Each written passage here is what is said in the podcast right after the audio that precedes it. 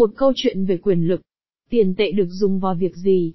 Là một công cụ trao đổi đơn giản đối với các nhà kinh tế, tiền tệ trước hết là một sự được mất về quyền lực và là một vector gắn kết xã hội mạnh mẽ. Các đường nét của nó không ngừng tiến hóa theo thời gian, để trở nên mờ nhạt với sự tài chính hóa nền kinh tế. 2.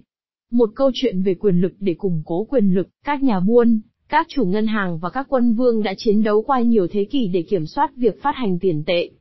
Bản chất của tiền tệ là quyền lực mua sắm, và quyền lực này nằm ở trung tâm của chính trị. Quyền lực thuộc về những người phát hành tiền tệ và những người kiểm soát nó. Về mặt chính trị, tiền tệ là tất cả ngoại trừ tính trung lập.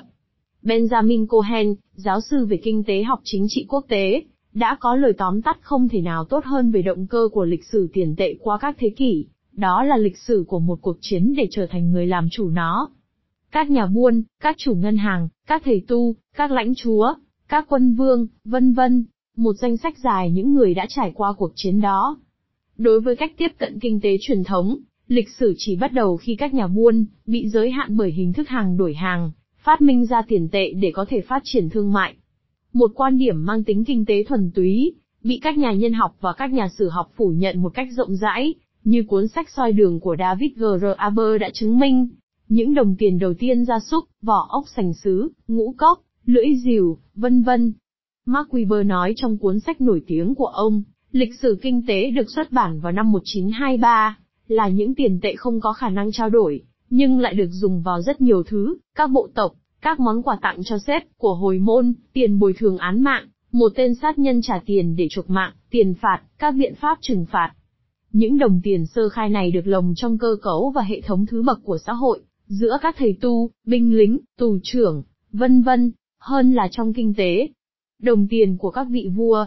Dần dần, khi các kim loại thống trị như là hàng hóa chính đóng vai trò của tiền tệ, thì các nhà buôn tư nhân đặt dấu ấn của họ. Đồng Schiller chẳng qua là một đồng tiền có đúc biểu tượng của một gia đình các thương nhân quả cảm, được biết đến vì tính trung thực của nó về mặt cân lượng, Weber giải thích. Nhưng việc sử dụng đồng tiền đúc bắt đầu vào thế kỷ 6 trước công nguyên. Nó là sản phẩm của Alitch, vua của vương quốc Lydia vùng phía tây của nước Thổ Nhĩ Kỳ ngày nay, và là cha của Giutch. Những đồng tiền Electrum, một hợp kim vàng và bạc được đúc từ các nhà xưởng ở Sardi, thủ đô của vương quốc, và được ký hiệu bởi một hay nhiều hình đầu sư tử, biểu tượng của nhà vua. Theo một số nhà sử học, nhà vua trực tiếp kiểm soát việc sản xuất các đồng tiền này. Theo một số nhà sử học khác, bằng dấu ấn của nhà vua, ngài chỉ đảm bảo chất lượng của các đồng tiền được sản xuất bởi các doanh nhân, các nhà buôn và các chủ ngân hàng giàu có thời đó. Như vậy, tiền tệ thời bấy giờ có là hành động tùy tiện của quân vương hay là kết quả của sự kết hợp quyền lực công cộng và quyền lực tư nhân? Theo chuyên gia Jock Lê Di Đỉ, thì điểm này chưa được kiểm chứng, ngay cả khi ông nói, về mặt cá nhân, ông thiên về giải pháp đầu tiên, nhưng không hề có bất kỳ biện minh thực tế nào. Nhanh chóng sau đó, người Hy Lạp, một phần của nước Ba Tư, Ai Cập và, sau này, nước Gaule và đế chế La Mã sử dụng những đồng tiền đúc. Những kim loại bạc, đồng, thiếc, vàng, hay hợp kim khác, những kim loại quý trở thành nền tảng của các hệ thống tiền tệ. Các quân vương tìm cách đảm bảo sự độc quyền sản xuất tiền tệ, bởi vì họ hiểu ngay rằng sự khác biệt giữa mệnh giá tiền tệ và chi phí để sản xuất ra tiền tệ, điều mà các nhà kinh tế gọi quyền đúc tiền, của vua chúa sẽ đi vào túi của họ.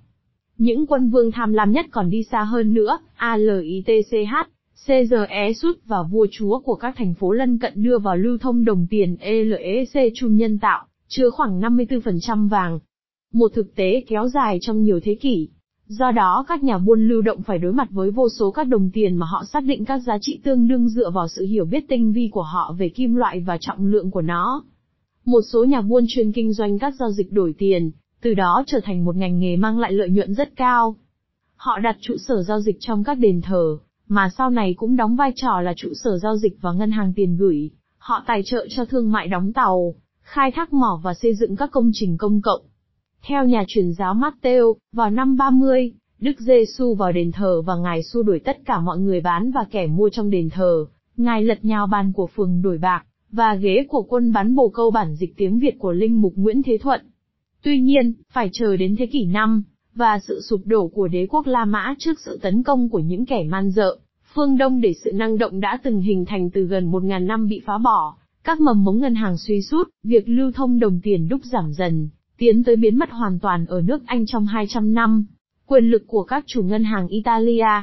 Ở Trung Quốc, vào thế kỷ 9, tình trạng thiếu đồng để đúc tiền đã làm cho Hoàng đế Hiến Tông phải phát minh ra một hình thức tiền tệ mới, luôn đồng hành với chúng ta cho đến ngày nay, tiền giấy.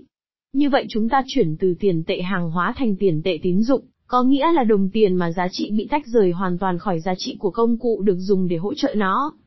Việc phát hành tiền giấy quá mức là nguyên nhân gốc xảy ra nhiều thời kỳ lạm phát, dẫn đến việc Trung Quốc từ bỏ tiền giấy vào thế kỷ 15. Trong khi đó, Marco Polo đã phát hiện ra tiền giấy qua các cuộc du hành của ông vào thế kỷ 13, và đã mang về châu Âu ý tưởng về tiền giấy. Thế kỷ 13 là một thời điểm quan trọng đối với lịch sử tiền tệ, như, một mặt, Ginfavier và, mặt khác Marie-Thérèse Boyer-Xambeu, Ghislain Deleplace cùng Lucien Gillard đã từng chứng minh. Những cuộc thập tự chinh, được tiến hành từ hơn 200 năm, đã làm cho động thái lưu thông các quỹ tiền tệ quốc tế quan trọng trở nên cần thiết, dần dần dẫn đến sự tái tạo lại một hình thái hệ thống giao dịch ngân hàng quốc tế, mà trong đó các hiệp sĩ của đền thờ đóng một vai trò quan trọng. Nhưng chính các chủ ngân hàng người Italia mới mang lại sự đổi mới quan trọng nhất, đặt lại quyền lực của tiền tệ vào tay của các nhà tài chính, hối phiếu. Một nhà buôn người Pháp sẽ đến gặp chủ ngân hàng đổi tiền mà ông ta tin tưởng. Ông ta biết rằng khi đưa tiền cho chủ ngân hàng tại Paris, người này sẽ tìm được một người đại diện để trả tiền cho nhà cung cấp của ông, ở Italia và một người đại diện khác, ở London để thu tiền khách hàng của ông. Đây là sự khởi đầu của giao dịch ngân hàng đa quốc gia. Các chủ ngân hàng đáng tin này nhận tiền gửi, trao đổi các giấy nợ và khoản nợ với nhau, mang lại rất nhiều tiền và cho các quân vương vay tiền. Họ tập hợp thành nhiều nhóm, trong những nghiệp đoàn ngân hàng mà người ta gọi lúc bấy giờ là các dân tộc. Và họ thành lập các công ty gia đình, để lại tên tuổi của họ trong lịch sử, Medici, Pezuzi, Sto và Fugger, ở nước Đức. Nếu giá trị của các đồng tiền được coi như được xác định bởi luật của các quân vương, thì giá trị của các giấy nợ tài chính, sự trao đổi và tình trạng sẵn có của các khoản tín dụng phụ thuộc vào thẩm quyền của các chủ ngân hàng, là người chủ của một đồng tiền tư nhân thực sự. Họ cho các quân vương vay tiền, và nhận lại những đặc quyền, đương nhiên về thuế khóa. Nhưng các quân vương quên trả lại tiền, dẫn các chủ nợ đến tình trạng phá sản, trong đó có gia đình Medici vào thế kỷ 15. Đây là thời kỳ mà người Bồ Đào Nha bắt đầu mang vàng từ châu Phi về nước, trước khi người Tây Ban Nha chinh phục châu Mỹ Latin để cướp bóc các nguồn dự trữ kim loại, sẽ được dùng để nuôi dưỡng một cao trào phát hành tiền tệ và những tăng vọt lạm phát mạnh mẽ, ở châu Âu. Theo một cơ chế bong bóng tài chính mà ngày nay chúng ta biết rất rõ, tín dụng ngân hàng nuôi dưỡng tình trạng đầu cơ, giống như sự đầu cơ những cây bông tulip ở Hà Lan vào thế kỷ 17. Trải qua nhiều thế kỷ, nhà nghiên cứu người Canada Eric Heller giải thích, các đồng ngoại tệ lưu thông bên cạnh các đồng nội tệ trong tất cả các vùng lãnh thổ. Đồng tiền được sử dụng trong các giao dịch hàng ngày duy trì một mối liên hệ rất lỏng lẻo với đồng tiền chính thức. Tiền tệ được các nhà buôn địa phương và các thành phố tạo ra, vào đầu thế kỷ 17, người ta đếm được khoảng 16.000 loại tiền tệ ở Anh. Tại Hoa Kỳ, vào cuối thế kỷ 19, có khoảng 10.000 loại tiền giấy. Ngay cả các loại tiền tệ chính thức, được cho là được tiêu chuẩn hóa, thì thực sự cũng không mấy đồng nhất.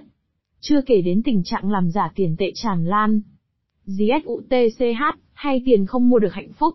GSUTCH làm chủ một khối tài sản khổng lồ. Biết được Solon, một nhà hiền triết của thành ATHEN đang đi qua thủ phủ của mình. GSUTCH hỏi ông ấy đến 2 lần ai là người hạnh phúc nhất trên đời. Đến 2 lần, Solon trả lời cho GSUTCH bằng cách kể ra những cái tên lạ lẫm và không có tài sản. GSUTCH đành hỏi Solon vì sao ông không kể ra tên mình và Solon trả lời, ngài chắc chắn có những của cải khổng lồ, và ngài cai trị một dân tộc đông đúc, nhưng tôi không thể trả lời câu hỏi của ngài khi tôi không biết ngài có kết thúc cuộc đời của mình trong sự thịnh vượng hay không. Ôi, Solon, bậc hiền nhân. Trước tiên, GSUTCH mất đi một đứa con trai, rồi ông thua cuộc chiến chống lại, vị hoàng đế của người Ba Tư, chấm dứt 14 năm trị vì của mình. Ông bị bắt làm tù binh của Caesar cho đến cuối đời, và thậm chí trở thành một trong những cố vấn chính trị có ảnh hưởng của Caesar. Và không ai biết ông đã kết thúc cuộc đời của mình như thế nào, những thách thức của các đồng tiền quốc gia. Thế kỷ 19 đánh dấu một thời điểm quan trọng mới. Các quốc gia ADN tộc, Pháp, Đức, vân vân, những nước chỉ thực sự trỗi dậy vào thời điểm đó, giành lại quyền phát hành các đồng tiền quốc gia, như chúng ta vẫn biết cho đến ngày nay.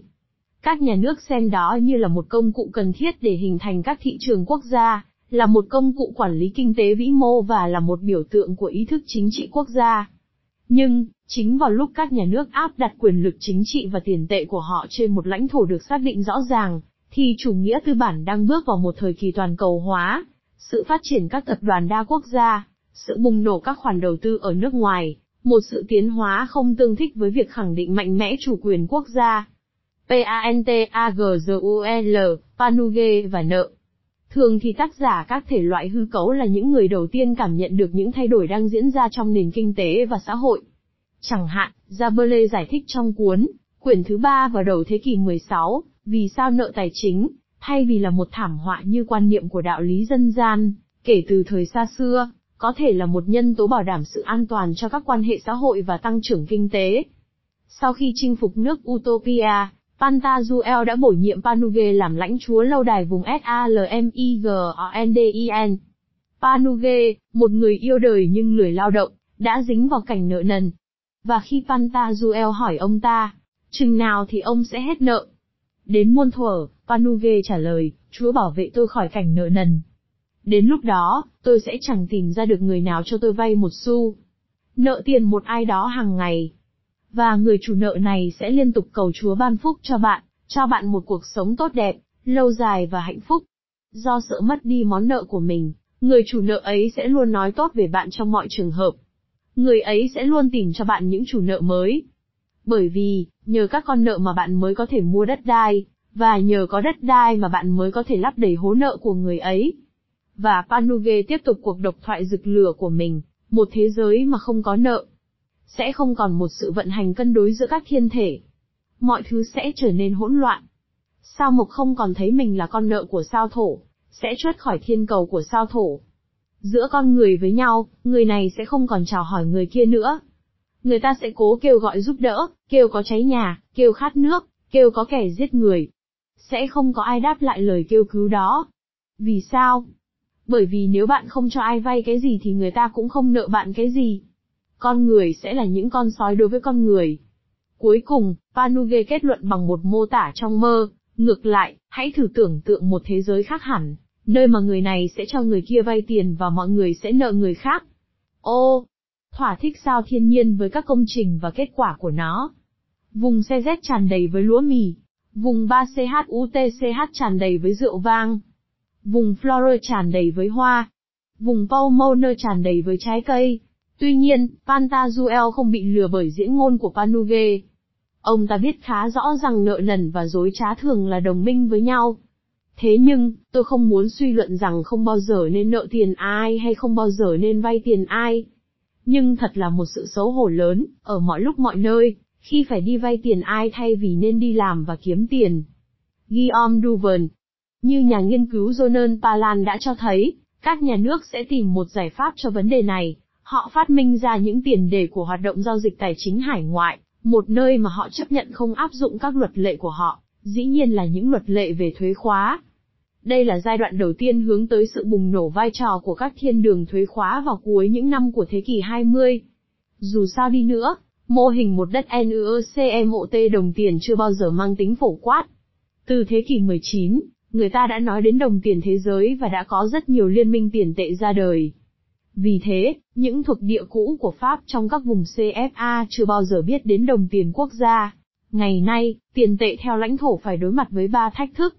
Thách thức đầu tiên và ít có tính quyết định bằng 2 thách thức khác, là thách thức về sự nhân rộng các đồng tiền địa phương đang lưu thông, chẳng hạn như các hệ thống trao đổi tiền tệ ở địa phương, SEL, một cách khác để làm kinh tế.